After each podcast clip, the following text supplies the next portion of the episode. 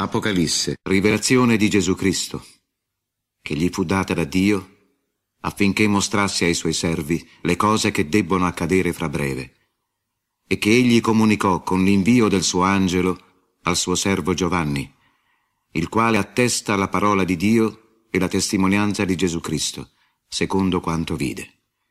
Beato colui che leggerà e quelli che ascolteranno le parole di questa profezia e metteranno in pratica ciò che in essa è scritto. Sì, il tempo è vicino. Giovanni alle sette chiese dell'Asia. Grazia a voi e pace da parte di colui che è, che era, che viene, da parte dei sette spiriti che stanno davanti al trono di lui, e da parte di Gesù Cristo, colui che è il testimone fedele, il primo nato fra i morti, il principe dei re della terra. A lui che ci ama e ci ha prosciolti dai nostri peccati nel suo sangue, e ha formato di noi un regno di sacerdoti per il suo Dio e Padre. A lui gloria ed impero nei secoli dei secoli. Amen. Ecco, viene tra le nubi. Tutti gli uomini lo contempleranno anche quelli che l'hanno trafitto, e si batteranno per lui il petto tutte le tribù della terra. Sì. Amen. Io sono l'Alfa e l'Omega, dice il Signore Dio, colui che è, che era, che viene, l'Onnipotente.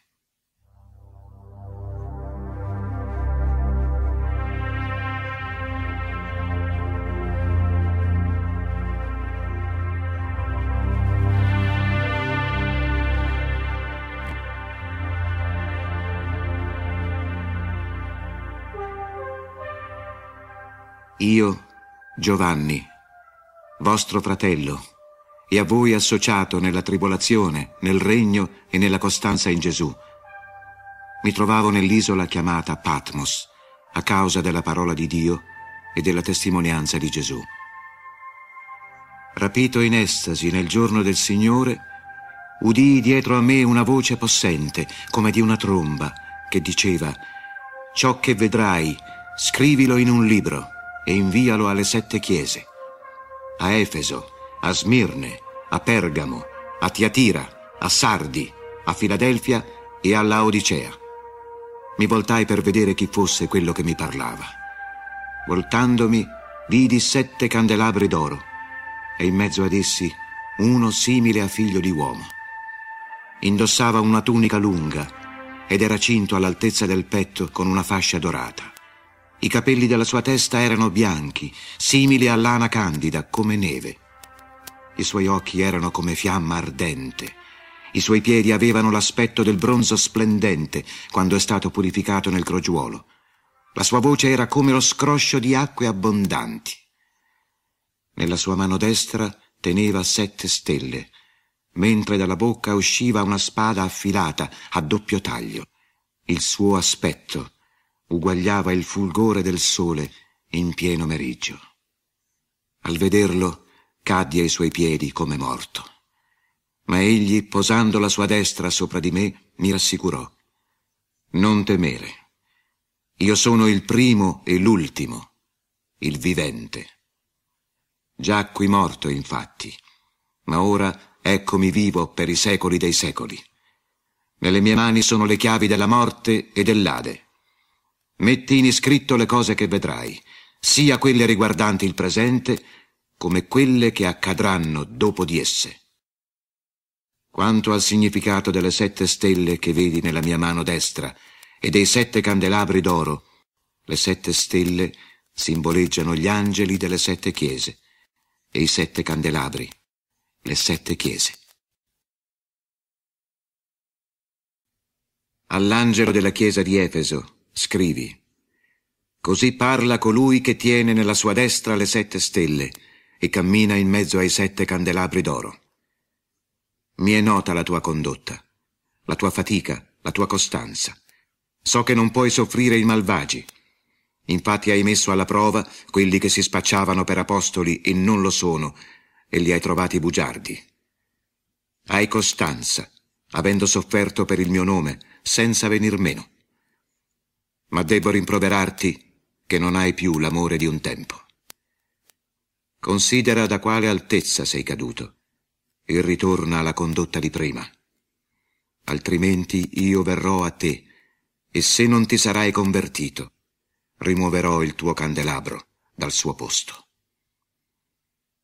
Tuttavia, hai questo di buono, che detesti la condotta dei Nicolaiti, che anch'io detesto. Chi ha orecchi, ascolti ciò che lo Spirito dice alle chiese. Al vittorioso farò mangiare dall'albero della vita, che è nel paradiso di Dio. All'angelo della chiesa di Smirne, scrivi, Così parla il primo e l'ultimo, colui che giacque morto e poi risuscitò. Conosco la tua tribolazione e la tua indigenza, però sei ricco. E la bestemmia di certuni fra quelli che si professano giudei e non lo sono, sono invece una sinagoga di Satana. Non aver paura delle sofferenze che ti attendono. Ecco, il diavolo sta per gettare in carcere alcuni di voi affinché siate messi alla prova. Avrete una tribolazione di dieci giorni. Rimani fedele sino alla morte e ti darò la corona della vita. Chi ha orecchi ascolti ciò che lo Spirito dice alle chiese. Il vittorioso non sarà colpito dalla morte seconda. All'angelo della chiesa di Pergamo scrivi Così parla colui che tiene la spada affilata a doppio taglio. So dove abiti, cioè dove Satana ha il suo trono, eppure tieni saldo il mio nome. Infatti non rinegasti la tua fede in me, neppure al tempo di Antipa, il mio testimone fedele, che fu messo a morte fra voi, là dove Satana ha la sua dimora. Ma debbo rimproverarti per alcune cose che cioè permetti che taluni costì professino la dottrina di Balaam, quello che suggeriva a Balak di porre un inciampo davanti ai figli di Israele, inducendoli a mangiare carne immolata agli idoli e a fornicare. Così anche tu hai chi professa alla stessa maniera la dottrina dei Nicolaiti. Ravvediti perciò, altrimenti non tarderò a venire a te e combattere contro di loro con la spada della mia bocca. Chi ha orecchi ascolti quello che dice lo Spirito alle chiese. Al vittorioso farò mangiare la manna nascosta e gli darò un sassolino bianco sul quale c'è scritto un nome nuovo che nessuno conosce se non chi lo riceve. All'angelo della chiesa di Tiatira scrivi Così parla il figlio di Dio, i cui occhi sono come fiamma ardente, i cui piedi sono simili al bronzo splendente. Mi è nota la tua condotta, l'amore, la fede, il servizio, la costanza e le tue opere più recenti, che sono più numerose delle prime. Ma debbo rimproverarti che permetti alla donna Jezabele, che si vanta d'essere profetessa, di istigare i miei servi con i suoi insegnamenti a prostituirsi mangiando carne immolata agli idoli. Le ho dato tempo per ravvedersi ma ella si rifiuta di convertirsi dalla sua prostituzione. Ecco, getterò lei su un letto di dolore, e quelli che con essa fanno adulterio in una terribile prova se non cesseranno di seguire la sua condotta. Colpirò con la morte i suoi figli, e così tutte le chiese riconosceranno che io sono colui che scruta i reni e i cuori, e che a ciascuno di voi retribuirà secondo le vostre opere. Ma a tutti gli altri che fra voi di Tiatira non seguono la sua dottrina, che non conoscono la profondità di Satana, come essi dicono, dichiaro di non voler imporre su di voi altro peso. Ma quello che avete, tenetelo saldamente, fino a che io venga. Al vittorioso, quello che osserverà sino alla fine i miei precetti, darò potestà sulle nazioni, e le governerà con verga di ferro come i vasi d'argilla le frantumerà, proprio come io ho ricevuto dal Padre mio. Gli darò inoltre la stella del mattino. Chi ha orecchi, ascolti quello che lo Spirito dice alle chiese.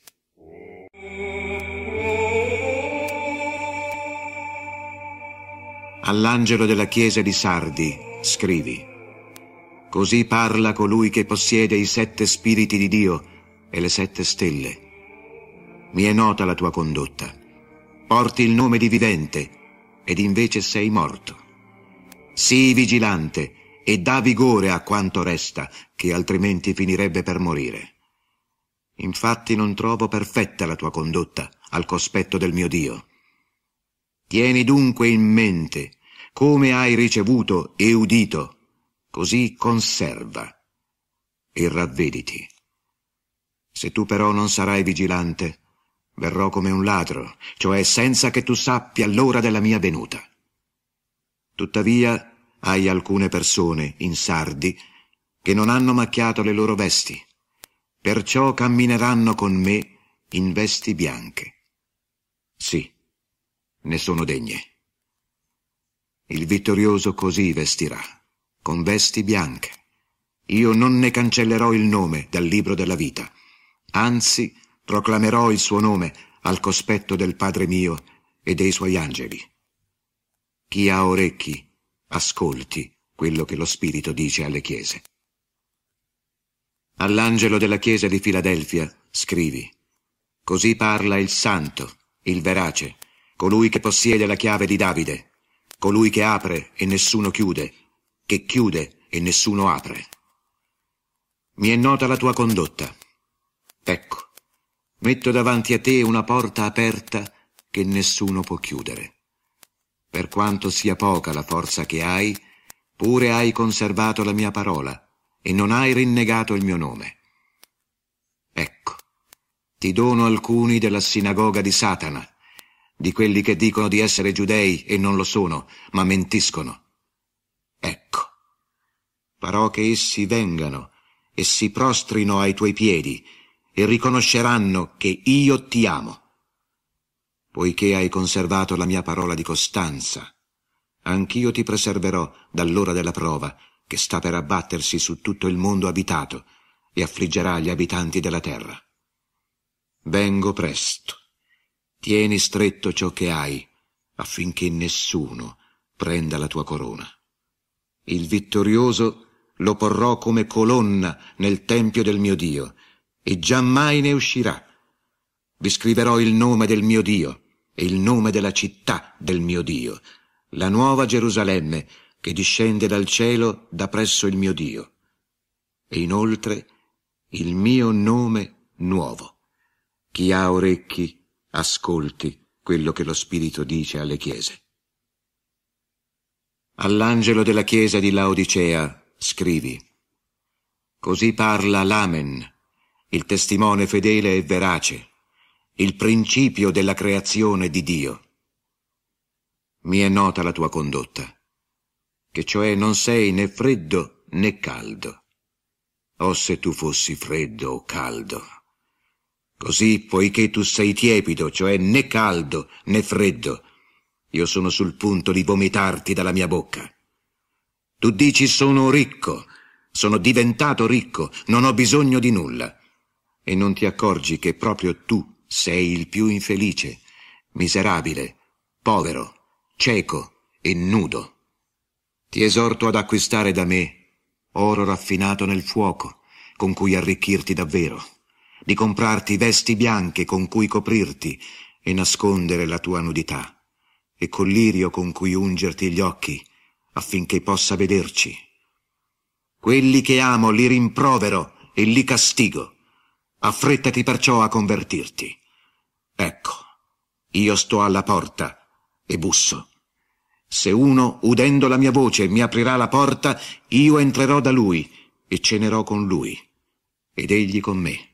Il vittorioso lo farò sedere con me sul mio trono, proprio come io ho vinto, e perciò mi sono assiso insieme al Padre mio sul suo trono. Chi ha orecchi, ascolti quello che lo Spirito dice alle chiese. Poi ebbi una visione. Ecco, una porta si aprì nel cielo, e la voce che prima avevo udita parlarmi a somiglianza di tromba disse, Sali quassù, affinché ti mostri ciò che dovrà accadere in futuro.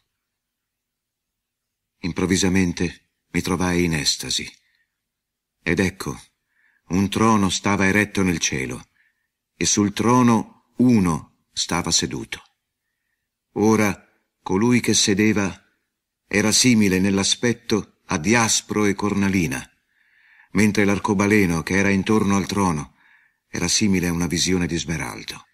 Disposti intorno al trono erano ventiquattro seggi, e sui seggi vidi seduti ventiquattro seniori. Indossavano vesti bianche, e sulle loro teste avevano corone d'oro. Dal trono uscivano lampi, voci e tuoni. Sette lampade ardenti bruciavano davanti al trono. Sono i sette spiriti di Dio. Si estendeva davanti al trono un mare vitreo dell'apparenza di cristallo. In mezzo al trono e intorno al trono v'erano quattro viventi, pieni di occhi davanti e dietro.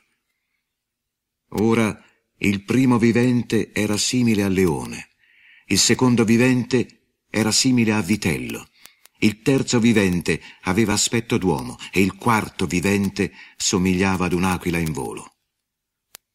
E i quattro viventi, muniti di sei ali ciascuno, avevano occhi tutto intorno e al di dentro. Senza sosta ripetevano notte e giorno, Santo, santo, santo è il Signore Dio, l'Onnipotente, colui che era, che è, che viene. E ogni volta che i viventi rendevano gloria, onore e grazia a colui che siede sul trono e che vive per i secoli dei secoli, i ventiquattro signori si prostravano davanti a colui che siede sul trono e facevano adorazione a colui che vive per i secoli dei secoli e gettavano le loro corone davanti al trono dicendo, Degno sei, nostro Signore e Dio, di ricevere gloria, onore e potenza, tu che hai creato tutte le cose, le quali non esistevano e per tuo volere furono create.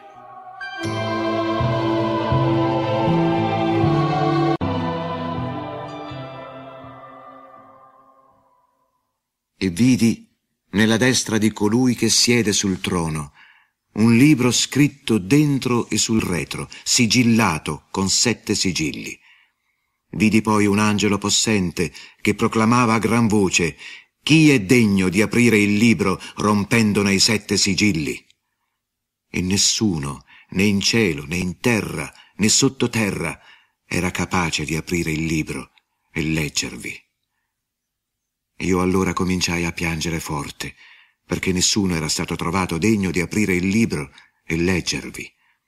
Ma uno dei signori mi disse, non piangere. Ecco, ha vinto il leone della tribù di Giuda, il rampollo di Davide, per cui può aprire il libro e i suoi sette sigilli. Vidi infatti, in mezzo al trono, con i quattro viventi e i signori, un agnello ritto ma come immolato, con sette corna e sette occhi, che sono i sette spiriti di Dio inviati per tutta la terra. S'appressò e prese il libro dalla destra di colui che siede sul trono. Quando l'ebbe ricevuto, i quattro viventi e i ventiquattro signori si prostrarono davanti all'agnello, tenendo ciascuno un'arpa e coppe d'oro piene di profumi, che sono le preghiere dei santi, e cantavano un canto nuovo dicendo Degno sei tu di prendere il libro e di aprire i suoi sigilli, poiché fosti immolato e acquistasti per Dio con il tuo sangue uomini di ogni tribù e lingua e popolo e nazione, ne facesti per il nostro Dio un regno di sacerdoti e regneranno sulla terra. Quindi, nella visione, udì il clamore di una moltitudine di angeli che circondavano il trono con i viventi e i signori, in numero di miriadi di miriadi e di migliaia di migliaia, i quali dicevano a gran voce Degno è l'agnello immolato di ricevere potenza e ricchezza, sapienza e forza, onore, gloria e lode, ed ogni creatura, in cielo, in terra, sottoterra e nel mare, e tutte le cose in essi contenute, udì esclamare a colui che siede sul trono e all'agnello, lode ed onore, gloria ed impero nei secoli dei secoli. I quattro viventi dissero, Amen. E i ventiquattro seniori si prostrarono in adorazione.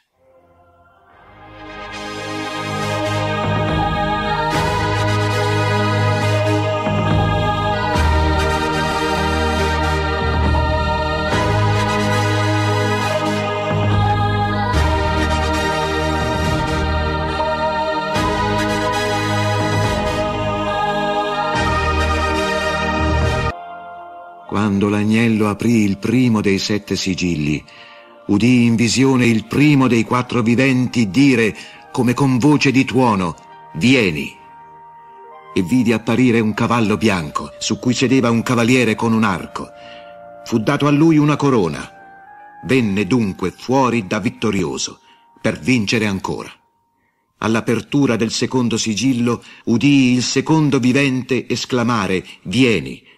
Allora uscì un altro cavallo, rosso vivo, a colui che lo montava era stata data la potestà di toglier via dalla terra la pace, in modo che gli uomini si sgozzassero l'un l'altro.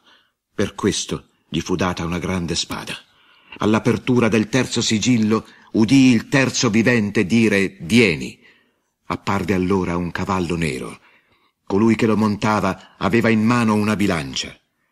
Udii fra i quattro viventi come una voce dire una misura di frumento per un denaro e tre misure di orzo per un denaro, ma all'olio e al vino non recar danno.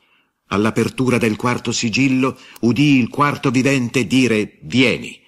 Ed ecco, apparve un cavallo verdastro. Colui che lo montava aveva nome Morte e l'Ade lo seguiva. Fu data loro potestà di portare lo sterminio sulla quarta parte della terra, con la spada, la fame, la peste e con le fiere della terra. All'apertura del quinto sigillo, sotto l'altare, apparvero le anime di coloro che sono stati uccisi a causa della parola di Dio e della testimonianza da loro data. Essi si misero a gridare a gran voce, dicendo, Fino a quando, o Signore, tu che sei santo e verace, non farai giustizia, vendicando il nostro sangue sugli abitanti della terra. Ma a ciascuno di essi fu data una veste bianca e fu detto di pazientare ancora un poco, finché non si completi il numero dei loro compagni e fratelli che dovranno essere uccisi come loro. All'apertura del sesto sigillo apparve ai miei occhi questa visione. Si udì un gran terremoto il sole s'offuscò da apparire nero come un sacco di crine. La luna tutta prese il colore del sangue. Le stelle dal cielo precipitarono sulla terra come i frutti acerbi di un fico che è scosso da un vento gagliardo. Il cielo si accartocciò come un rotolo che si ravvolge. Monti e isole tutte scomparvero dai loro posti.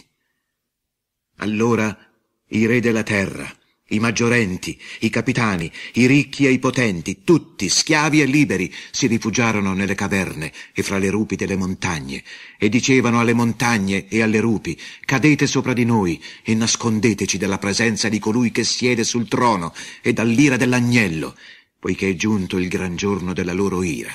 E chi potrà resistere? Dopo ciò vidi quattro angeli che stavano ritti sui quattro angoli della terra, a trattenere i quattro venti della terra, affinché non soffiasse vento sulla terra, né sul mare, né su albero alcuno. Poi vidi un altro angelo salire dall'Oriente, con il sigillo del Dio vivente. Questi gridò a gran voce ai quattro angeli incaricati di recar danno alla terra e al mare, non recate danno alla terra, né al mare, né agli alberi, finché non abbiamo segnato sulla fronte i servi del nostro Dio. Quindi udì il numero dei segnati. 144.000 furono segnati da ogni tribù dei figli di Israele. Dalla tribù di Giuda 12.000 segnati, dalla tribù di Ruben 12.000, dalla tribù di Gad 12.000 dalla tribù di Aser 12.000, dalla tribù di Neftali 12.000, dalla tribù di Manasse 12.000, dalla tribù di Simeone 12.000, dalla tribù di Levi 12.000, dalla tribù di Issachar 12.000, dalla tribù di Zavulon 12.000, dalla tribù di Giuseppe 12.000, dalla tribù di Beniamino 12.000. Dopo ciò apparve una gran folla che nessuno poteva contare, di ogni nazione, tribù, popolo e lingua. Stava ritta davanti al trono e davanti all'agnello. Indossavano vesti bianche e avevano palme nelle loro mani.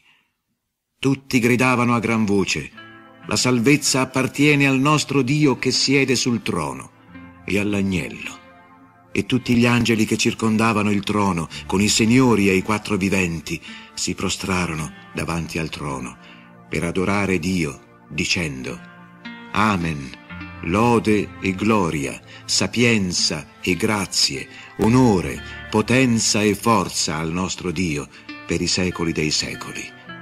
Amen. Quindi uno dei signori prese la parola e mi disse, costoro che sono avvolti in vesti candide, sai tu chi sono e da dove sono venuti? Io gli risposi, Signor mio, tu lo sai. Ed egli a me, essi sono quelli che vengono dalla grande tribolazione. Hanno lavato le loro vesti, rendendole candide nel sangue dell'agnello. Per questo si trovano davanti al trono di Dio e lo servono notte e giorno nel suo tempio. Colui che siede sul trono distenderà la sua tenda sopra di loro. Non avranno più né fame né sete, non li colpirà più il sole né calore alcuno, poiché l'agnello che sta in mezzo al trono li pascerà e condurrà alle sorgenti d'acqua viva. E Dio tergerà ogni lacrima dai loro occhi. All'apertura del settimo sigillo si fece silenzio in cielo per circa mezz'ora. Quindi vidi che ai sette angeli ritti davanti a Dio furono date sette trombe. Poi un altro angelo s'appressò con in mano un braciere d'oro e si pose al lato dell'altare. Gli fu dato una gran quantità di incenso affinché l'offrisse quale simbolo delle preghiere dei santi sull'altare d'oro antistante al trono. Salì quindi verso Dio il fumo dell'incenso, simbolo delle preghiere dei santi, dalla mano dell'angelo. Poi l'angelo prese il braciere, lo riempì con il fuoco dell'altare e lo gettò sulla terra. Ne seguirono tuoni, clamori, lampi e scosse di terremoto e i sette angeli con le sette trombe si disposero a dar fiato alle trombe. Il primo suonò la sua tromba. Vi fu grandine con fuoco mescolato a sangue che cadde sulla terra. La terza parte della terra rimase bruciata, la terza parte degli alberi rimase bruciata e ogni specie di piante rimase bruciata. Il secondo angelo suonò la sua tromba.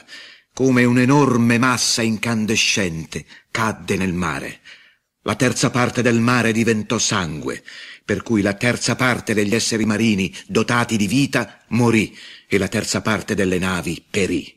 Il terzo angelo suonò la sua tromba. Cadde dal cielo una stella enorme che bruciava come una fiaccola e cadde sulla terza parte dei fiumi e sulle sorgenti d'acqua. Il nome della stella è Assenzio. Difatti, la terza parte delle acque si mutò in assenzio e molti uomini morirono per l'acqua diventata amara.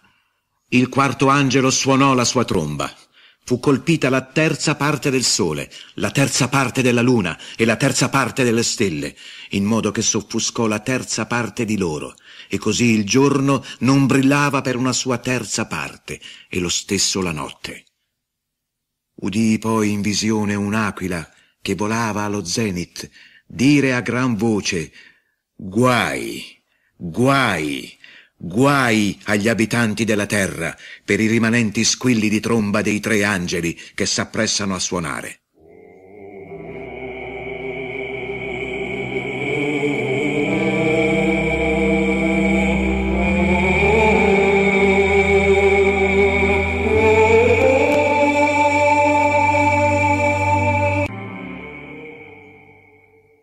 Quinto angelo suonò la sua tromba vidi un astro caduto dal cielo sulla terra. Gli fu consegnata la chiave della voragine dell'abisso. Egli aprì la voragine dell'abisso e da essa salì un fumo come il fumo di una grande fornace. Il sole e l'aria si offuscarono per il fumo della voragine. Dal fumo vennero sulla terra delle cavallette.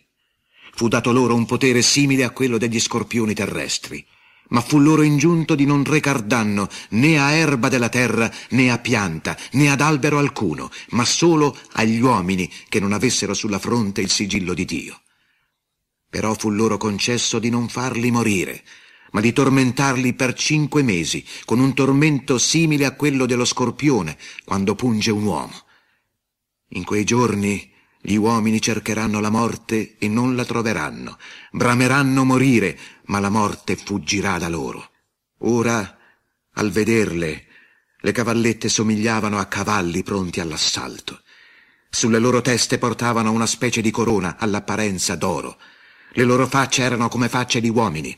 I loro capelli sembravano capelli di donne. I loro denti somigliavano a quelli di leoni. Avevano corazze come corazze di ferro, e il frastuono delle loro ali era come il fragore di carri con molti cavalli lanciati all'assalto. Avevano code simili a quelle degli scorpioni, con pungiglioni. Proprio nelle loro code risiedeva il loro potere di tormentare gli uomini per cinque mesi. Avevano come re l'angelo dell'abisso, il cui nome in ebraico si chiama distruzione e in greco sterminatore. Il primo guai è passato. Ma ecco, vengono subito gli altri due. Il sesto angelo suonò la sua tromba. Dai quattro angoli dell'altare d'oro che sta davanti a Dio udì uscire una voce, la quale al sesto angelo che teneva la tromba diceva «Sciogli i quattro angeli che sono legati sul grande fiume Eufrate».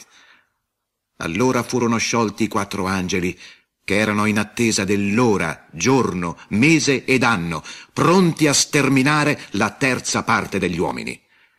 Il numero delle truppe di cavalleria era di duecento milioni. Udì il loro numero. Così apparvero nella visione i cavalli e i loro cavalieri. Indossavano corazze dall'aspetto di fuoco, giacinto e solfo, mentre le teste dei cavalli somigliavano a quelle dei leoni. Dalle loro bocche uscivano fuoco, fumo e zolfo. Da questi tre flagelli, cioè dal fuoco, fumo e zolfo che uscivano dalle loro bocche, fu sterminata la terza parte degli uomini. Infatti, il potere dei cavalli sta nelle loro bocche e nelle code. Infatti le loro code, alla maniera dei serpenti, sono munite di teste di cui si servono per nuocere. Gli uomini restanti, sfuggiti allo sterminio di tali flagelli, non rinunziarono ad adorare le opere delle loro mani, cioè demoni e idoli d'oro, d'argento, di bronzo, di pietra, di legno, incapaci di vedere, udire e camminare, e non si ravvidero dal commettere omicidi, magie, dissolutezze e furti. Vidi poi un altro angelo, possente, discendere dal cielo. Era avvolto in una nube e l'arcobaleno cingeva il suo capo. La sua faccia brillava come il sole, le sue gambe sembravano due colonne di fuoco. Aveva in mano un libriccino aperto. Posto il piede destro sul mare e il sinistro sulla terra, emise un grido fortissimo, simile al ruggito del leone. Al suo grido risposero con le loro voci i sette tuoni. Quando questi ebbero parlato, mi accingevo a scrivere ma si fece udire dal cielo una voce che mi disse suggella quanto hanno detto i sette tuoni e non metterlo in iscritto. Quindi l'angelo che prima avevo visto posarsi sul mare e sulla terra levò la mano destra verso il cielo e giurò nel nome di colui che vive nei secoli dei secoli, colui che ha creato il cielo e ciò che esso contiene, la terra e quanto essa contiene, il mare e ciò che esso contiene non vi sarà più alcun indugio. Ma quando il settimo angelo farà udire il suono della sua tromba, allora sarà consumato il mistero di Dio, secondo quanto ha annunciato ai profeti, suoi servi. Poi la stessa voce che avevo udita dal cielo, di nuovo mi parlò e disse, Va, prendi il libricino aperto dalla mano dell'angelo che sta posato sul mare e sulla terra. Io allora m'appressai all'angelo, pregandolo di darmi il libricino. Egli mi disse, prendilo e inghiottilo. Esso sarà amaro al tuo stomaco, nella bocca sarà dolce come il miele. Presi il libricino dalla mano dell'angelo e lo inghiottii. Nella bocca era dolce come il miele, ma dopo che l'ebbi inghiottito, le mie viscere si riempirono d'amarezza. Quindi mi fu detto, è necessario che tu faccia ancora profezie su popoli, nazioni e re senza numero. Mi fu data una canna simile a verga, con questo comando. Orsù, prendi le misure del Tempio di Dio e dell'altare, con quanti ivi fanno adorazione. Ma l'atrio esterno del Tempio lascialo fuori, non lo misurare. Infatti è stato concesso ai gentili di calpestare la città santa per 42 mesi. Ma io invierò i due testimoni ad esercitare il loro ministero profetico, vestiti di sacco, per 1260 giorni. Sono essi i due ulivi e i due candelabri che stanno davanti al Signore della terra. Se per caso qualcuno vorrà far loro del male, uscirà dalla loro bocca un fuoco che divorerà i loro nemici. Perciò se qualcuno volesse far loro del male, in quella maniera dovrà morire. Essi avranno potere di chiudere il cielo, in modo che non scenda la pioggia per tutto il tempo del loro ministero profetico. Inoltre avranno facoltà di cambiare l'acqua in sangue e di colpire la terra con ogni specie di flagelli, ogni volta che lo vorranno. Una volta terminato il tempo della loro testimonianza, la bestia che sale dall'abisso combatterà contro di loro, li vincerà e li ucciderà. Quindi i loro cadaveri rimarranno esposti nella piazza della grande città, che si chiama allegoricamente Sodoma o Egitto, proprio dove il loro Signore fu crocifisso. Contempleranno i loro cadaveri per tre giorni e mezzo, uomini di ogni razza, popolo, lingua e nazione, impedendo che essi siano messi nella tomba. Gli abitanti della terra faranno festa su di loro, manifesteranno la loro gioia scambiandosi doni, perché questi due profeti hanno tormentato gli abitanti della terra.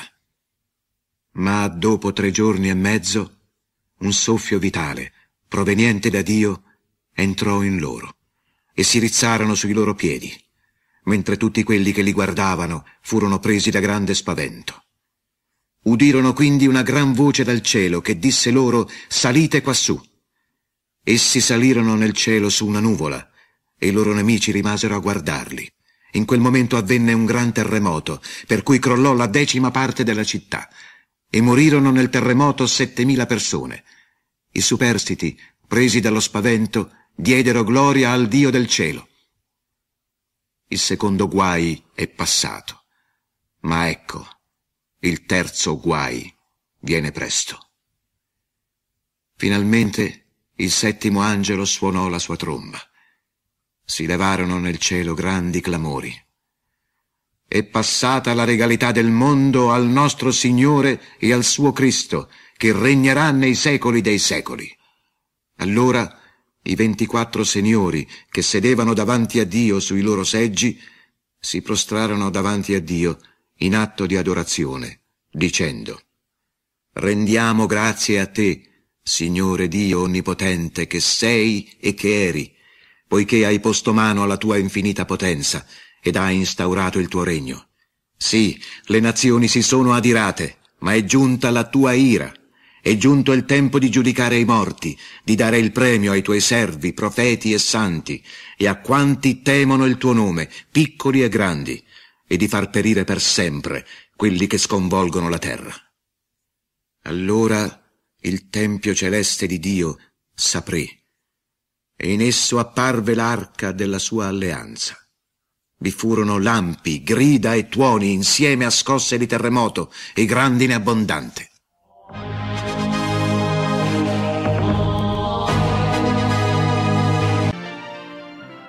E un segno grandioso apparve nel cielo. Una donna vestita di sole, con la luna sotto i piedi e una corona di dodici stelle sul suo capo. Era incinta e gridava in preda alle doglie e al travaglio del parto. E un altro segno apparve nel cielo.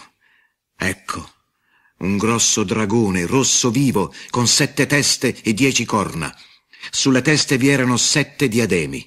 La sua coda si trascinava dietro la terza parte degli astri del cielo e li precipitava sulla terra. Il dragone si pose di fronte alla donna, che era sul punto di partorire, per divorare il bimbo appena fosse nato. Ella quindi diede alla luce un figlio, un maschio, quello che era destinato a governare tutte le nazioni con verga di ferro. Subito fu rapito il figlio di lei verso Dio, verso il trono di lui, mentre la donna riparò nel deserto, dove ha un luogo preparato da Dio per esservi nutrita per lo spazio di 1260 giorni. E vi fu guerra in cielo. Michele, con i suoi angeli, ingaggiò battaglia con il dragone, e questi combatté insieme ai suoi angeli, ma non prevalsero. Il loro posto non si trovò più nel cielo. Fu infatti scacciato il grande dragone, il serpente antico, quello che è chiamato diavolo e Satana, colui che inganna tutta la terra. Fu precipitato sulla terra e con lui furono precipitati anche i suoi angeli. Udì allora nel cielo una gran voce che diceva Ora si è attuata la salvezza, la potenza e la regalità del nostro Dio e il potere del suo Cristo dal momento che è stato scacciato l'accusatore dei nostri fratelli, colui che giorno e notte li accusava davanti al nostro Dio. Ma essi lo hanno vinto mediante il sangue dell'agnello e per la parola da loro testimoniata, non amando la loro vita fino alla morte. Per questo rallegratevi, o cieli, e voi che in essi dimorate. Guai alla terra e al mare, che il diavolo a voi è disceso, un'ira veemente ha nel cuore, perché sa che breve è il suo tempo.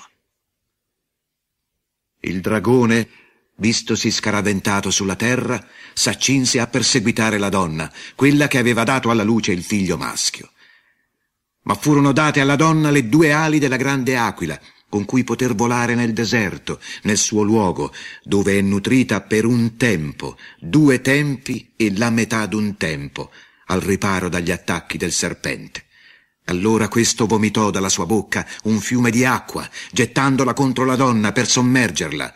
Ma ad essa venne in soccorso la terra, che aprì la sua bocca e assorbì il fiume che il dragone aveva emesso dalla sua bocca.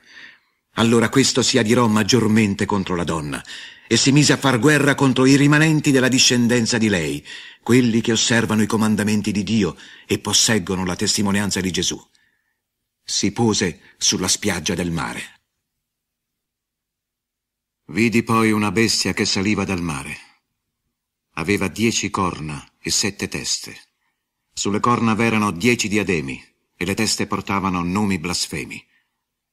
La bestia che vidi somigliava ad una pantera mentre le zampe sembravano di orso e la bocca di leone. Il dragone comunicò ad essa la propria potenza e il suo trono con potestà grande. Ora una delle teste appariva come colpita a morte, ma la sua ferita mortale fu guarita. Per questo tutta la terra fu presa d'ammirazione per la bestia, e si mise ad adorare il dragone che aveva dato un tale potere alla bestia. E adorarono la bestia dicendo, chi è simile alla bestia? E chi può combattere con essa? Alla bestia fu data una bocca che proferiva parole orgogliose e blasfeme, e le fu concesso di operare per lo spazio di 42 mesi. Così aprì la sua bocca blasfema contro Dio, lanciando bestemmie contro il nome e la dimora di Lui, contro tutti gli abitanti del cielo.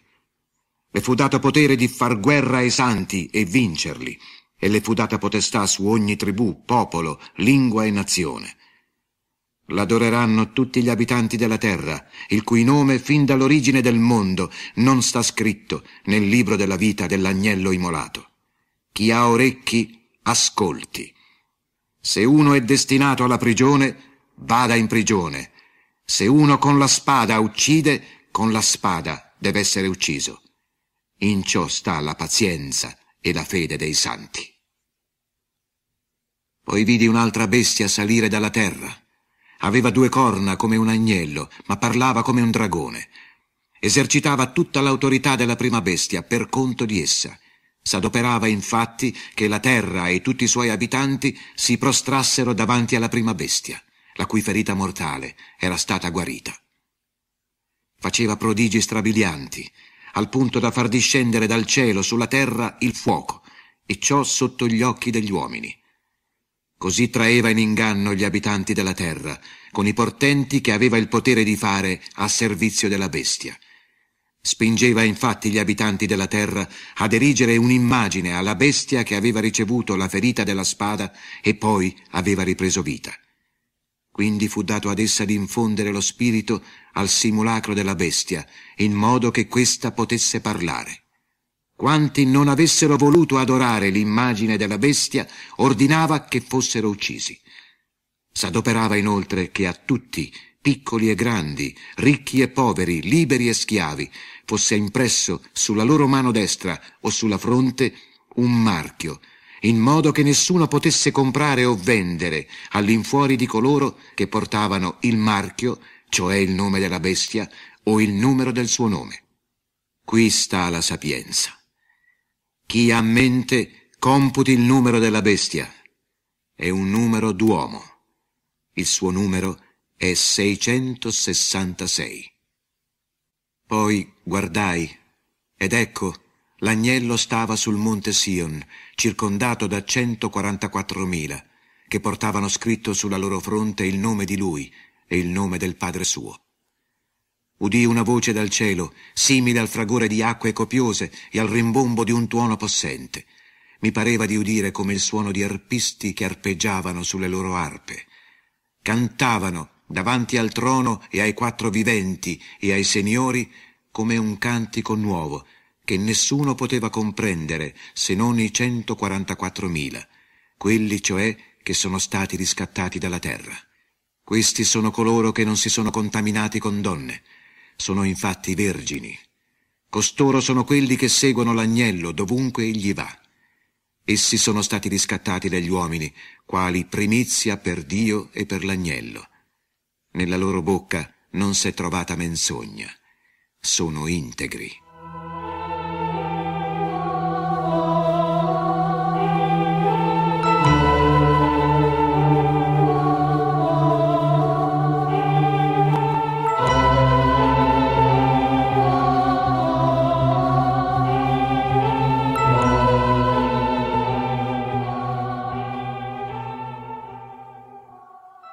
Vidi un altro angelo che volando nel mezzo del cielo recava un Vangelo eterno per annunciarlo agli abitanti della terra, ad ogni nazione, tribù, lingua e popolo. Diceva a gran voce, temete Dio e dategli gloria, poiché giunta è l'ora del suo giudizio.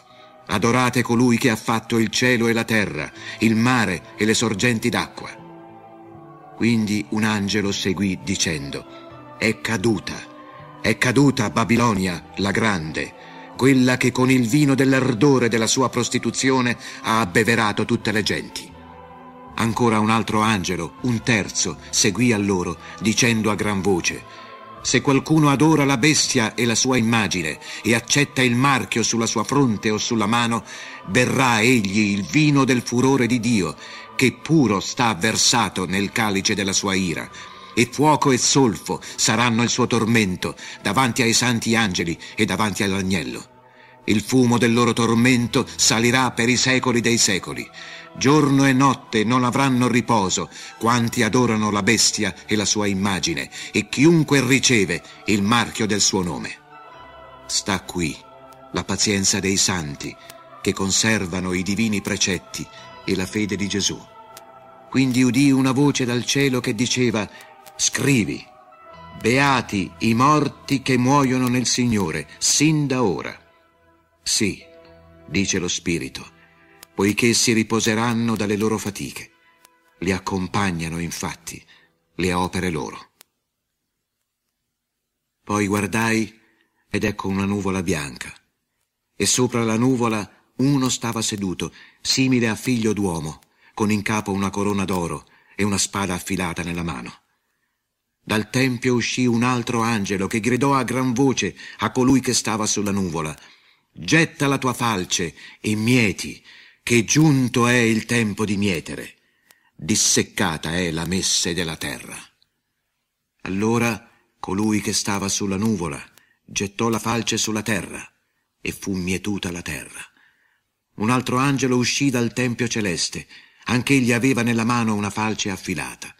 E un altro angelo, quello che ha potere sul fuoco, uscì dalla parte dell'altare e gridò a gran voce a colui che aveva la falce affilata, getta la tua falce affilata e taglia i grappoli della vigna della terra, giacché mature sono ormai le sue uve. Allora l'angelo gettò la sua falce sulla terra e vendemmiò la vigna della terra, gettandone l'uva nel grande tino del furore di Dio. Il tino fu pigiato fuori della città e ne uscì sangue che salì fino al morso dei cavalli per una distanza di milleseicento stadi.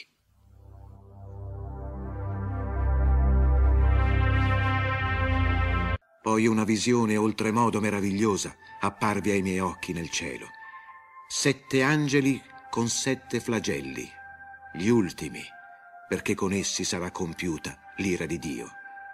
Vidi inoltre come un mare di cristallo mescolato a fuoco, su cui stavano con arpe divine quelli che avevano riportato vittoria sulla bestia e la sua immagine e il numero del suo nome. Cantavano il cantico di Mosè, il servo di Dio, e il cantico dell'agnello, dicendo Grandi e mirabili sono le tue opere, o Signore Dio onnipotente. Giuste e veraci sono le tue vie, o Re delle nazioni. Chi, preso da salutare timore, non glorificherà il tuo nome, o Signore? Poiché tu solo sei santo. Sì, tutte le nazioni verranno e davanti a te si prostreranno quando avrai manifestato i tuoi giudizi.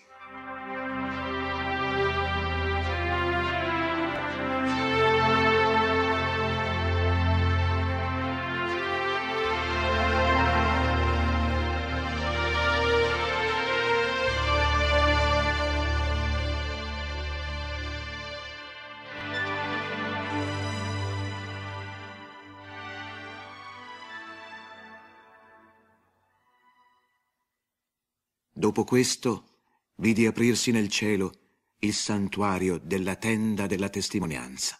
Dal tempio uscirono i sette angeli con i sette flagelli. Splendevano nelle loro vesti di candido lino, cinti al petto con fasce dorate. Uno dei quattro viventi consegnò ai sette angeli sette coppe d'oro, piene del furore di Dio, di colui che vive nei secoli dei secoli e il tempio si riempì di fumo a causa della gloria di Dio e della sua potenza, in modo che nessuno vi poteva entrare finché non fossero consumati i sette flagelli dei sette angeli. Udii poi dal tempio una gran voce dire ai sette angeli andate e versate sulla terra le sette coppe del furore di Dio. Il primo andò e versò la sua coppa sulla terra. Una piaga maligna e perniciosa si produsse sugli uomini che portavano il marchio della bestia e ne adoravano l'immagine. Il secondo versò la sua coppa sul mare. Esso diventò sangue come di un morto, per cui tutti gli esseri viventi che si trovavano nel mare morirono. Il terzo versò la sua coppa sui fiumi e sulle sorgenti di acqua. Diventarono sangue. Allora udii l'angelo delle acque che diceva, Giusto sei, tu che sei e che eri, o santo, se hai inflitto tali castighi. Poiché versarono il sangue di santi e profeti, sangue anche tu desti loro da bere, ne sono ben meritevoli. Udii quindi una voce dall'altare che diceva, Sì, o oh Signore, Dio Onnipotente, giusti e veraci sono i tuoi giudizi. Il quarto versò la sua coppa sul sole affinché avvampasse gli uomini col fuoco. E questi, tormentati da un calore insopportabile, si misero a lanciare bestemmie contro il nome di Dio dal quale provenivano questi flagelli, ma non si piegarono a rendergli gloria. Il quinto versò la sua coppa sul trono della bestia. Il suo regno s'offuscò Gli uomini si mordevano la lingua dal dolore, bestemmiavano contro il Dio del cielo, a causa dei dolori provocati dalle loro ulcere, ma non si ravvidero dalla loro condotta. Il sesto versò la sua coppa sul grande fiume Eufrate. La sua acqua s'essiccò, in modo da lasciar via libera ai re dell'Oriente. Quindi vidi uscire dalla bocca del dragone, della bestia e del falso profeta tre spiriti impuri che somigliavano a rane, sono infatti spiriti demoniaci che, muniti di poteri taumaturgici, hanno il compito di chiamare a raccolta i re di tutta la terra per la guerra del gran giorno di Dio, l'Onnipotente. Ecco, io verrò come un ladro. Beato colui che è vigilante e conserva le sue vesti, così non camminerà ignudo e non lascerà scorgere la sua vergogna. E radunarono i re nel luogo chiamato in ebraico Armageddon. Infine il settimo versò la sua coppa nell'aria. Dal tempio, dalla parte del trono, uscì una voce che disse «È compiuto». Vi furono allora lampi, voci e tuoni, e un terremoto talmente grande che mai è avvenuto un terremoto così veemente da quando l'umanità è apparsa sulla terra, per cui la grande città si scisse in tre parti e le città delle nazioni crollarono. E fu fatta menzione davanti a Dio della grande Babilonia, affinché le fosse dato da bere il calice del vino della sua ira furente. Tutte le isole fuggirono, e i monti scomparvero, e dal cielo cadde sugli uomini una grandine così grossa da apparire una pioggia di talenti e gli uomini bestemmiarono Dio a causa del flagello della grandine, perché oltremodo grande era tale flagello. Poi uno dei sette angeli dalle sette coppe s'avvicinò a me e mi disse, Orsù, voglio mostrarti il castigo della grande meretrice che sta assisa su acque copiose. Con essa i re della terra hanno fornicato e col vino della sua prostituzione si sono inebriati gli abitanti della terra. Mi trasportò quindi in spirito nel deserto, dove vidi una donna seduta sopra una bestia scarlatta, piena di numi blasfemi, con sette teste e dieci corna. La donna era vestita di porpora e di scarlatto, tutta adorna di gioielli d'oro, pietre preziose e perle, teneva in mano una coppa d'oro, ricolma di abominazioni e impurità della sua prostituzione. Sulla fronte portava scritto un nome simbolico, la grande Babilonia, la madre delle meretrici e delle abominazioni della terra. E potei scorgere come la donna fosse ebbra del sangue dei santi e del sangue dei martiri di Gesù. Al vederla io fui preso da grande meraviglia. Ma l'angelo mi disse, perché ti meravigli? Ora ti spiego il mistero della donna e della bestia dalle sette teste e dieci corna, sulla quale ella siede. La bestia che hai vista era e non è più. Sta per risalire dall'abisso, per poi andarsene in perdizione. Al vedere la bestia che era e non è più e che riapparirà, rimarranno stupiti gli abitanti della terra, il cui nome non si trova scritto sin dall'origine del mondo sul libro della vita. Qui occorre la mente che ha sapienza. Le sette teste sono sette colli su cui è adagiata la donna. Sono anche sette re, dei quali i primi cinque sono passati. Uno c'è e l'altro non è venuto ancora. Ma quando apparirà, rimarrà per poco tempo. La bestia che era e non è più è l'ottavo anch'essa è del numero dei sette ed è destinata alla perdizione. Le corna che hai viste sono dieci re, i quali non hanno ricevuto ancora un regno. Riceveranno la regalità insieme alla bestia per una sola ora. Di comune accordo trasmetteranno la loro potenza e autorità alla bestia. Faranno guerra all'agnello, ma l'agnello li sconfiggerà poiché egli è il Signore dei Signori, il Re dei Re, e quelli con lui sono i chiamati, gli eletti e i fedeli. E aggiunse, le acque su cui hai visto assisa la meretrice sono popoli, folle, nazioni e lingue. Le dieci corna che hai visto e la bestia prenderanno in odio la meretrice, la renderanno desolata e nuda, ne divoreranno le carni e la daranno alle fiamme. Dio infatti guiderà le loro menti a portare a compimento il suo piano, col far trasmettere di comune accordo alla bestia la loro potestà regale, in modo che si compiano le parole di Dio. La donna che hai vista è la grande città che esercita il suo potere regale sui re della terra. Dopo ciò vidi un altro angelo scendere dal cielo con grande potestà. La terra fu illuminata al suo splendore. Gridò con voce possente. È caduta, è caduta Babilonia, la grande. È diventata rifugio di demoni, carcere di ogni spirito immondo, carcere di ogni uccello impuro, carcere di ogni animale immondo e detestabile, che dal vino provocante della sua fornicazione bevvero tutte le genti. Con essa i re della terra fornicarono, con il lusso sfarzoso di lei arricchirono i mercanti della terra. Udì ancora un'altra voce dal cielo che disse, Uscite da essa, o popolo mio, affinché non vi associate ai suoi stessi peccati e non siate colpiti dai suoi stessi flagelli, che son giunti fino al cielo i peccati di lei. Si è ricordato Dio delle sue iniquità. Come essa va dato, così ripagatela. Rendete il doppio in proporzione delle sue opere. Nella coppa in cui lei ha versato, mescete doppia misura per lei. Per quanto di gloria e di sfarzo s'è data, altrettanto a lei date di lutto e tormento. Poiché dice in cuor suo, io siedo regina e vedova non sono, e lutto non vedrò giammai. Per questo, in un sol giorno, verranno i suoi flagelli, morte, lutto e fame. Dalle fiamme sarà divorata. Sì, forte è il Signore Dio, è Lui che l'ha giudicata. Allora i re della terra, che abbandonandosi ai piaceri avranno fornicato con essa, piangeranno e faranno lamento per lei al contemplare il fumo del suo incendio.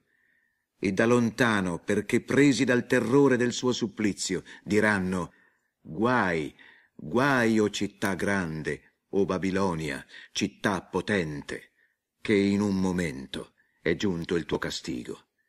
E i mercanti della terra piangono e fanno lamento su di lei, perché nessuno compra più la loro merce, merce di oro e d'argento, di pietre preziose e perle, di bisso e di porpora, di seta e di scarlatto, ogni specie di legno odorifero, ogni specie di oggetti d'avorio, di oggetti di legno prezioso, di bronzo, ferro e marmo, cinnamomo e spezie, profumi, mirra e incenso, vino e olio, semola e frumento, bestiame e pecore, cavalli e cocchi, schiavi e vite umane.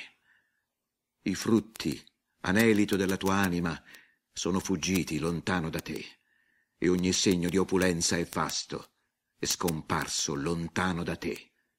Queste cose nessuno più troverà.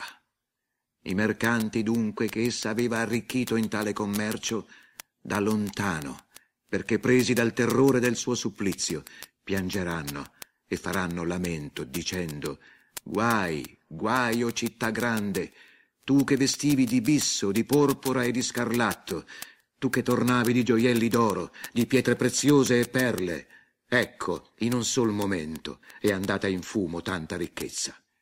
E ogni nocchiero, e tutti quelli che viaggiano in mare, i marinai e quanti trafficano nel mare, lontano si fermano e al vedere il fumo del suo incendio gridano chi uguagliava la grande città e gettandosi polvere sulle loro teste gridano piangendo e facendo lamenti guai guai o città grande della sua opulenza si arricchirono quanti in mare possedevano navi sì in un sol momento s'è compiuta la sua rovina rallegrati per essa o cielo e voi santi, apostoli e profeti, perché Dio ha preso la vostra vendetta su lei. Poi un angelo possente sollevò una pietra grande come una mola e la gettò nel mare dicendo con tale impeto sarà sommersa Babilonia, la grande città, e più non apparirà. armonia di arpisti e musici, di flautisti e trombettieri, in te più non sudrà. Artista in ogni arte esperto, in te più non vi sarà. Cigolio di mola, in te più non sudrà. Luce di lampada, in te più non brillerà. Voce di sposo e sposa, in te più non sudrà. Sì, erano i tuoi mercanti i grandi della terra. Sì, dalle tue malie tutte le genti furono sedotte. In essa si è trovato il sangue di profeti e di santi e di tutti quelli che sulla terra sono stati immolati.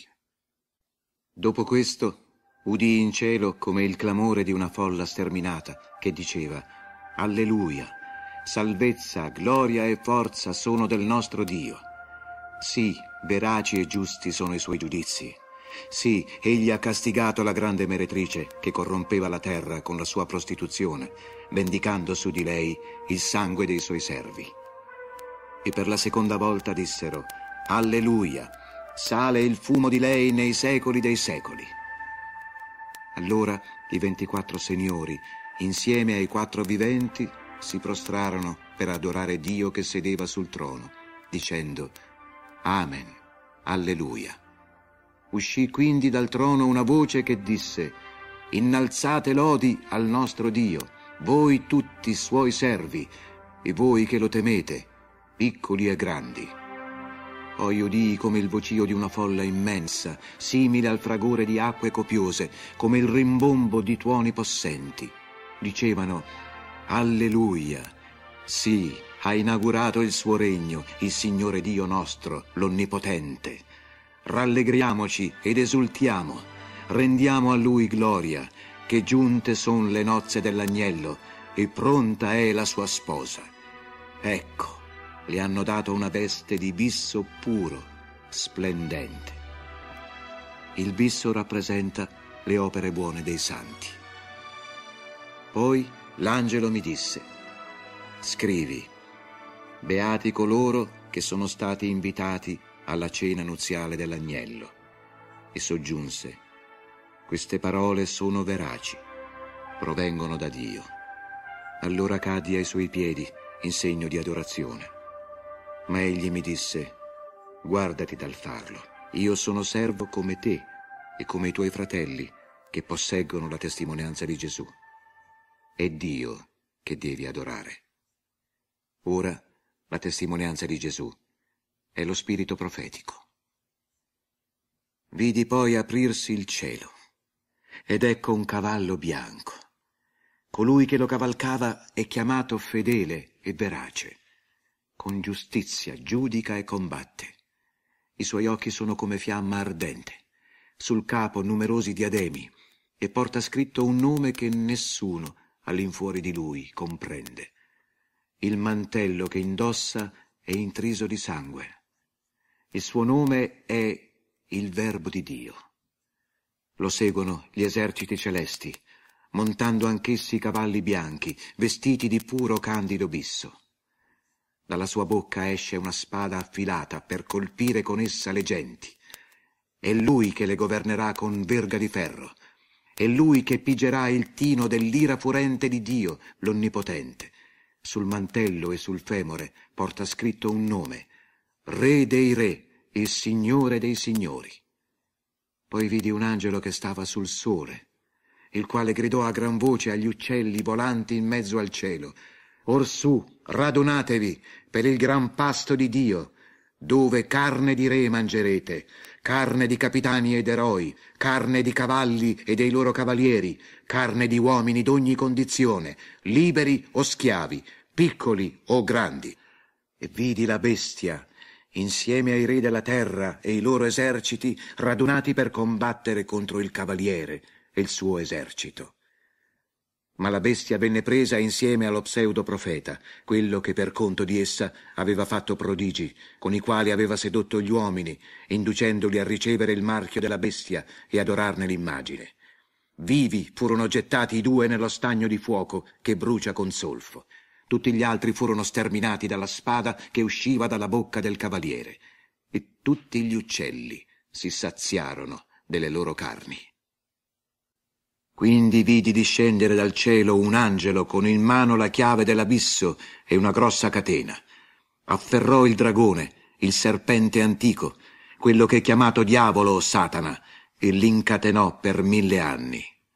Quindi, gettatolo nell'abisso, chiuse e vi pose il sigillo, affinché non potesse più sedurre le genti, sino al compimento dei mille anni, quando dovrà essere sciolto, ma per breve tempo. Apparvero poi dei seggi. A quelli che vi si assisero fu data potestà di giudicare. Vidi inoltre le anime di coloro che sono stati decapitati a causa della testimonianza di Gesù e la parola di Dio, come anche le anime di quelli che non hanno adorato la bestia e la sua immagine, né hanno ricevuto il marchio sulla fronte o sulla mano. Risuscitati, entrarono con Cristo nel regno millenario ma gli altri morti non risuscitarono prima del compimento dei mille anni. Questa è la prima resurrezione. Beati e santi coloro che hanno parte alla prima resurrezione. Su di loro la seconda morte non ha potere. Saranno sacerdoti di Dio e del Cristo e regneranno con Lui per i mille anni. Una volta compiuti i mille anni, Satana sarà lasciato libero dal carcere e uscirà ad ingannare le genti dei quattro angoli della terra, cioè Gog e Magog, convocandoli per la guerra. Il loro numero uguaglia all'arena del mare. Saliti sull'altipiano della terra, presero d'assalto l'accampamento dei santi e la città diletta. Ma scese dal cielo, da parte di Dio, un fuoco che li divorò. Il diavolo, loro seduttore, fu gettato nello stagno di fuoco e zolfo, proprio dove si trovano la bestia e lo pseudoprofeta. Saranno tormentati giorno e notte, nei secoli dei secoli. Vidi poi un trono bianco, molto grande. Davanti a colui che sedeva su di esso fuggirono il cielo e la terra, e il loro posto non si trovò più. I morti, grandi e piccoli, stavano davanti al trono, mentre venivano aperti dei libri. E un altro libro fu aperto, quello cioè della vita. I morti venivano giudicati in base a quanto stava scritto nei libri, secondo cioè le loro opere. Infatti, dopo che il mare ebbe dato i suoi morti, e la morte e l'Ade ebbero dato i loro morti, furono giudicati singolarmente secondo le loro opere. La morte e l'Ade furono gettati nello stagno del fuoco. Questa è la seconda morte, lo stagno del fuoco. Quindi chi non si trovò scritto nel libro della vita fu gettato nello stagno di fuoco. Poi vidi un cielo nuovo e una terra nuova. Infatti il cielo e la terra di prima erano scomparsi, neppure il mare c'era più. E vidi la città santa, la nuova Gerusalemme, discesa dal cielo da presso Dio, preparata come una sposa adorna per il suo sposo.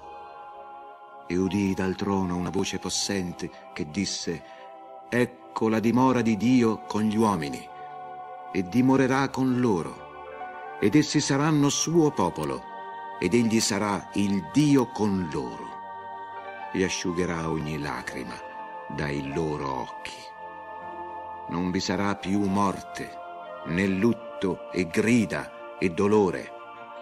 Sì, le cose di prima son passate. E colui che sedeva sul trono disse, Ecco, faccio nuove tutte le cose. E aggiunse, scrivi, fedeli e veraci sono queste parole. E ancora,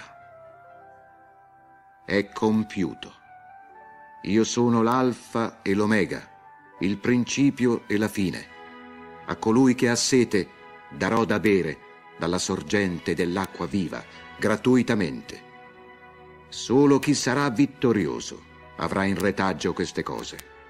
Io sarò per lui Dio ed egli sarà per me figlio.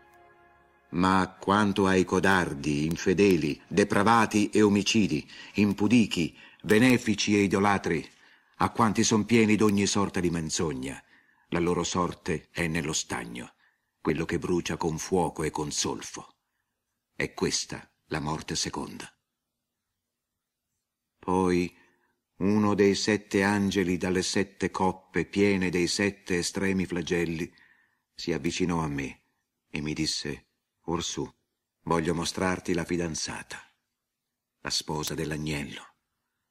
E mi trasportò su un monte altissimo, dove mi mostrò la città santa, Gerusalemme, discesa dal cielo da presso Dio, circonfusa della gloria di Dio. Il suo splendore è simile a quello di pietre preziosissime, come di diaspro cristallino. Ha un muro di cinta grande ed alto, con dodici porte sormontate da dodici angeli e recanti i nomi scritti delle dodici tribù dei figli di Israele. A oriente tre porte, a settentrione tre porte, a mezzogiorno tre porte, ad occidente tre porte.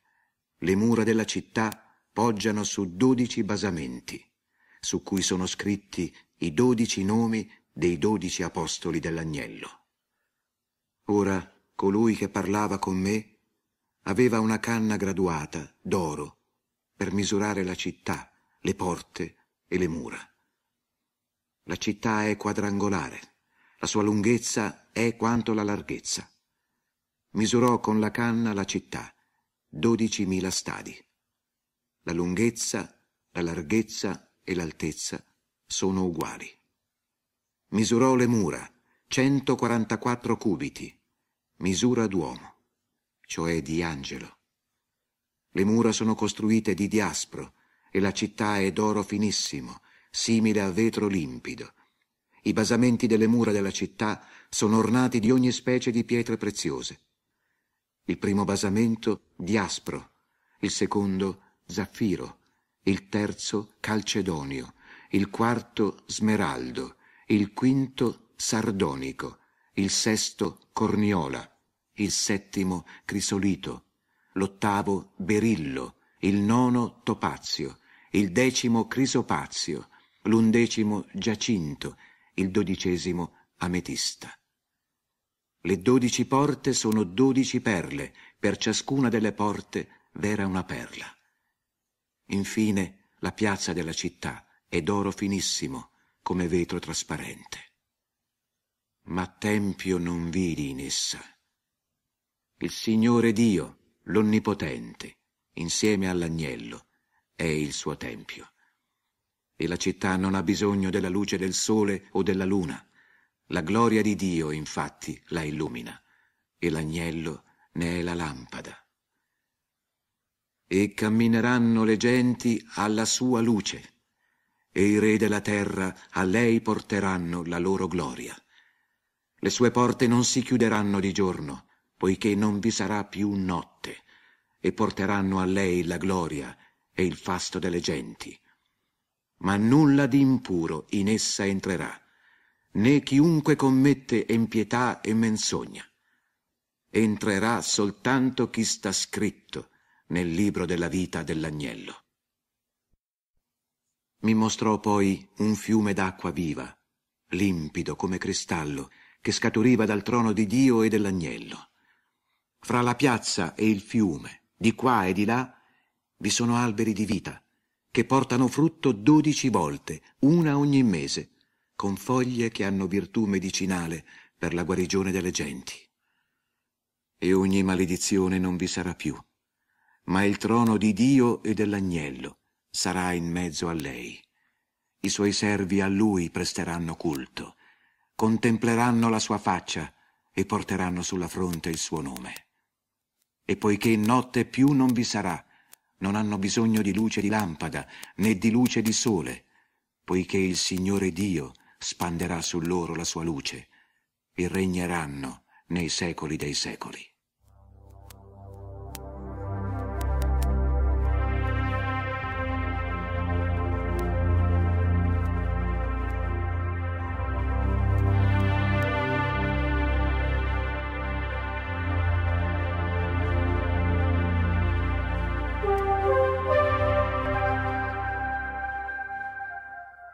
E mi disse, queste parole sono fedeli e veraci, poiché il Signore Dio, che ispira i profeti, mediante il suo angelo, ha voluto indicare ai suoi servi ciò che dovrà accadere fra breve. Ecco, vengo presto. Beato chi osserverà le parole profetiche di questo libro. Io, Giovanni, ho udito e veduto queste cose. Ora, quando le audizioni e le visioni ebbero termine, caddi ai piedi dell'angelo in segno di adorazione. Ma egli mi disse, guardati dal farlo. Anch'io sono servo come te e come i profeti tuoi fratelli e come quelli che osserveranno le parole di questo libro. Dio solo adorerai. E aggiunse, non tener nascoste le parole profetiche di questo libro. Il tempo, infatti, è vicino. L'ingiusto commetta pure ingiustizie, l'immondo si faccia sempre più immondo, e il giusto seguiti ad agire secondo giustizia, e il santo si santifichi ancor più. Ecco, vengo presto. Con me ho la mercede che darò a ciascuno secondo le sue opere. Io sono l'alfa e l'omega, il primo e l'ultimo, il principio e la fine. Beati coloro che lavano le loro vesti, così da poter mangiare dall'albero della vita ed entrare attraverso le porte nella città.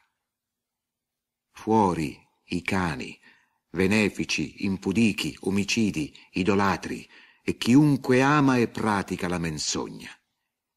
Io, Gesù, ho inviato il mio angelo che attestasse a voi quanto concerne le chiese.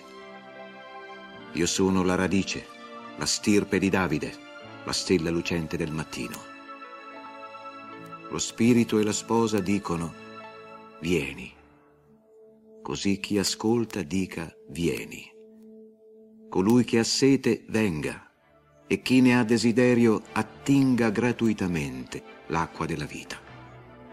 A chi ascolta le parole profetiche di questo libro, dichiaro, se qualcuno farà delle aggiunte ad esse, Dio farà giungere su di lui i flagelli descritti in questo libro. E se uno sottrarrà qualcosa dalle parole di questo libro profetico, Dio sottrarrà la sua sorte dall'albero della vita e dalla città santa descritta in questo libro. Colui che attesta queste cose dice, sì, vengo presto. Amen. Vieni, o oh Signore Gesù. La grazia del Signore Gesù sia con tutti i santi. Amen.